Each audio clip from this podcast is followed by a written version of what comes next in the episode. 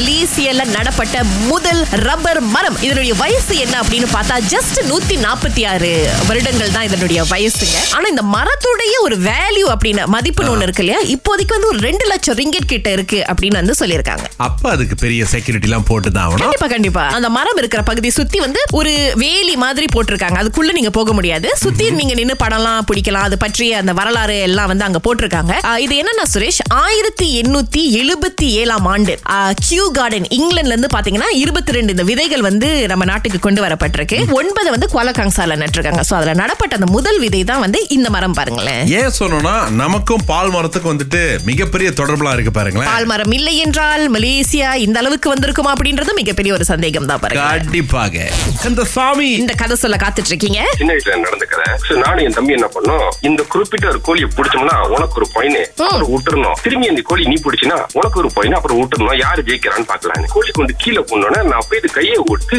அந்த கோழி இழுக்கும் போது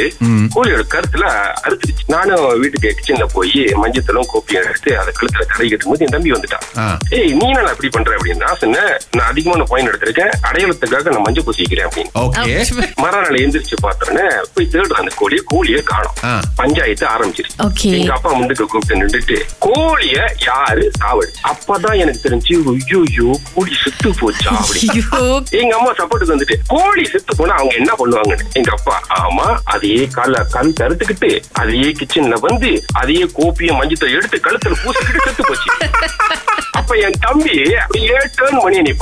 பார்த்தான் சரி ஒன்னாம் மாசம் என்ன பண்ணணும் அப்படின்னு எடுத்தீங்க இருபது இருபத்தி மூணுல ஆனா எனக்கு அறவே சமைக்கவே தெரியாது அதனால எனக்கு என் ஹஸ்பண்டுக்கு டெய்லி சண்டை என்ன சொல்வாரு சமைச்சா உப்பு குறைவா போயிடும் சமைச்சா உப்பு கூட போயிடும் காதல் திருமணமா இல்ல வீட்டுல பார்த்து வச்சாங்களா அவங்க ரெண்டு பேரும் காதல் திருமணம் காதல் பண்ணும்போது அவருக்கு தெரியாது உங்களுக்கு சமைக்க தெரியாதுன்னு தெரியும் பழகிக்கோ பழகு பழகு சொல்லுவாங்க. மனைவியா ஒரு பொறுப்பு வந்த பிறகு நீங்க சமைக்க ஆரம்பிச்சிருவீங்கன்னு நினைச்சிட்டாரு ஆ, இதுல இருந்து என்ன தெரியுது காதல் வந்துட்டு உரப்பு உப்பு தப்பு எல்லாத்தையும் மறைச்சிருக்கு ஓகே சோ போன வருஷமா போட்டீங்க அந்த ரெசல்யூஷன் இந்த வருஷமும் போட்டிருக்கீங்க நான் எங்க அம்மாக்கு எங்க பாட்டிக்கு சொல்லுவேன் "எப் கல்யாணம் பண்றதுக்கு முன்னுக்கு சொல்லி கொடுக்குறேன் யாராவது கிச்சன் பக்கம்னா வரவே மாட்டீங்க வரவே மாட்டீங்கன்னு அதுக்கப்புறம் நானே இது பண்ணி இது பண்ணி இப்ப நல்லா எல்லா டிஷ்ஷும் எனக்கு சமைக்க தெரியும்க்கா உங்க சிக்னேச்சர் டிஷ் என்னது பாட்டி வைக்கிற சாம்பார் பாட்டியோட ரெசிபியை பயன்படுத்தி உங்க சாம்பாரம் நல்லா வர ஆரம்பிச்சிருச்சு பாட்டியோட கொஞ்சம் சூப்பரா இருக்கு ஓ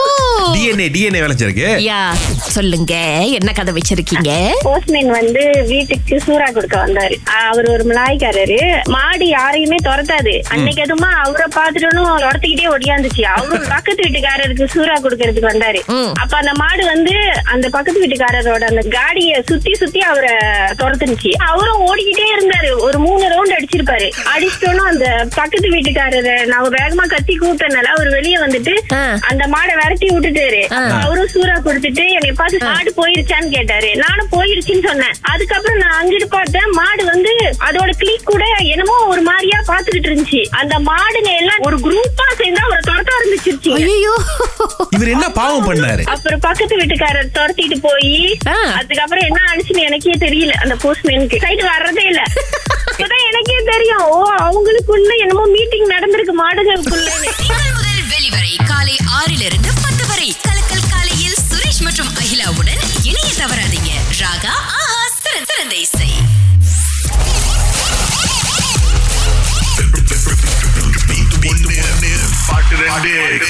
யார் பேசுறீங்க அந்த பக்கம் ஓகே ஏதோ காடியில வேலை செஞ்சுட்டே பேசுறாங்க போல இருக்கு கேசி உங்களுக்கு வந்து ராஜதந்திரம் திரைப்படத்தை பாக்குறதுக்கு ரெண்டு டிக்கெட்ஸ் கன்ஃபார்மா இருக்கு பதில சொல்லிட்டீங்கன்னா காசும் கொடுத்துருவோம் இதுதான் பாடல்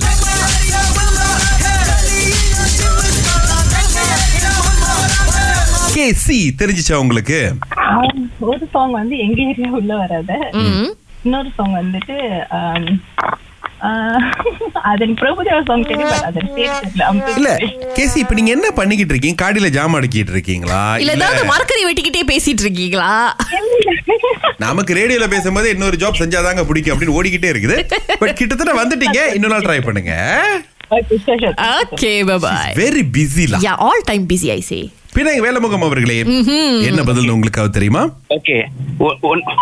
ஒண்ணு வந்துட்டு எங்க ஏரியா உள்ள வராத ஆ, அந்த ஆ. பாட்டு ஓகே இன்னொன்னு வந்துட்டு அடமா ஏடமா இது ஜாலியா சொல்லி உங்க பேருக்காகவே இன்னைக்கு காசு கொடுத்துடலாம் அப்படின்னு நினைச்சோம் ஆனா பாட்டு தலைப்பு கொஞ்சம் மாறி போச்சு இல்ல, வேலுமுகம் இது சரியா சொன்னாரு எங்க ஏரியா உள்ள வராத ஊ, ஊ அது ஓகே ஏ மாமா மாமா இல்லைங்க ஹே சொர்க்கமா இத சொல்லிருந்தீங்கன்னா கொடுத்திருப்போம் தம்பி ஐயோ, பாட்டு தெரியாத எனக்கு எழுத்து திடீர்னு வந்தேன். புரியுது புரியுது புரியுது நோ ப்ராப்ளம் அடுத்த தடவை முயற்சி பண்ணுங்க ஜெயிக்கிறதுக்கான எல்லா தகுதியும் உங்ககிட்ட அப்படியே பளிச்சு தெரியுது வேலுமுகம் கண்டிப்பாக்கா ஓகே தேங்க்ஸ்க்கா. தேங்க்யூ பை சோ கேசி அவர்களுக்கு நம்ம ரெண்டு பட டிக்கெட் கொடுக்க போறோம் ஆமா ஒரு இசைக்கருவியால் நடக்கும் மூன்று தலைமுறை போராட்டத்தில் வெற்றி யாருக்கு இதுவரை யாராலும் யூகிக்க முடியாத திரைக்கதையோடும் யதார்த்தமான நடிப்போடும் வருது suspense thriller movie ராஜதந்திரம் the piano June இருபத்தி ஒன்பதாம் தேதி முதல் எல்லா சினிமாக்களிலும் காணலாங்க இதனை வழங்குவது எக்ஸ்பைக் ப்ரொடக்ஷன்ஸ் Yeah.